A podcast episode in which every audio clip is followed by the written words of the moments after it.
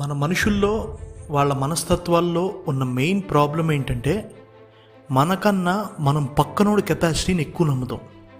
Like ఎగ్జామ్లో నీకు తెలిసిన ఆన్సర్ రాసేటప్పుడు మన ముందోడు ఏం రాస్తున్నాడా అని తొంగి చూస్తాం. అది చూసిన తర్వాత మనం రాసేది ఆపేసి మరి వాడి దాంట్లో ఉన్నది యాస్టీస్ దింపేస్తాం మన పేపర్ మీద. ఫైనల్గా రిజల్ట్స్ వచ్చాక తెలుస్తుంది. వాడు మనకన్నా పెద్దదు అని ఆడు రాసిన మొత్తం సొల్లని. ఈ సెల్ఫ్ ఇన్సెక్యూరిటీ వల్ల మనం జీవితంలో సెకండ్ పర్సన్ హెల్ప్ తీసుకుంటాం ఇప్పుడు. కొన్నిసార్లు సక్సెస్ అవుతాయి. కానీ కొన్నిసార్లు ఫెయిల్ అవుతాయి. సక్సెస్ అయినప్పుడు నా గొప్పేం లేదు అంతా నాకు సహాయం చేసినప్పుడు గొప్పే ఏమో అని ఒక ఫీలింగ్లో ఉంటావు కానీ ఫెయిల్ అయినప్పుడు అరే అనవసరంగా ఆడి మాట అన్నానే లేకపోతే సక్సెస్ అయ్యేవాడిని అని ఫీల్ అవుతావు ఎలా అయినా బొక్కపడేది బాధపడేది నీ మనసే. ఇప్పుడు ఒక అమ్మాయి అబ్బాయి రిలేషన్లో ఉంటారు. వాళ్ళు హ్యాపీగానే ఉంటారు. మధ్యలో వాళ్ళకి ఏదో చిన్న గొడవ వస్తుంది. అప్పుడు ఆ అమ్మాయి బెస్టీని అని ఒకడు ఎంటర్ అవుతాడు. ఆడు మిమ్మల్ని కలపటానికి ట్రై చేస్తున్నా అని చాలా కలరింగ్ ఇస్తాడు. కానీ ఫైనల్గా ఆడు మిమ్మల్ని దూరమే చేస్తాడు. ఎందుకంటే మీ ప్లేస్లో ఆడి సెటిల్ అవ్వాలి కాబట్టి.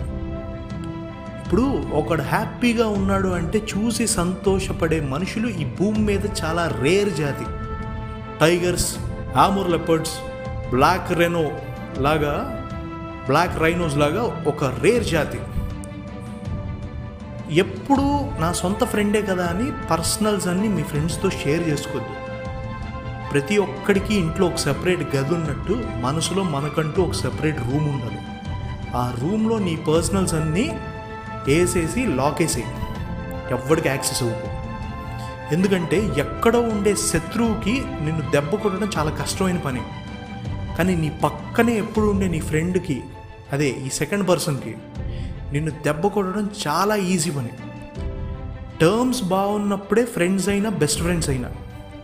టర్మ్స్ బాగోనప్పుడు నీ బలహీనతల గురించి అందరికన్నా ముందు నీ వెనక మాట్లాడేది నీ ఫ్రెండే. అండ్ ఫైనలీ నీ లవర్కి ఎవడన్నా మేల్ బెస్టీ ఉన్నాడు వాడు నా క్లోజ్ వాడు నా బెస్టీ అని చెప్తే ఆడిని వదిలే మనం కుదిరితే. లేదు కాదు అందనుకో నువ్వే దీన్ని వదిలే మన లైఫ్లో ఈ సెకండ్ పర్సన్లు థర్డ్ పర్సన్లు వద్దు. కష్టమో నష్టమో దేనికన్నా నువ్వే బాధ్యుడు అవు అప్పుడు ఓడిపోయినా గర్వంగానే ఉంటుంది.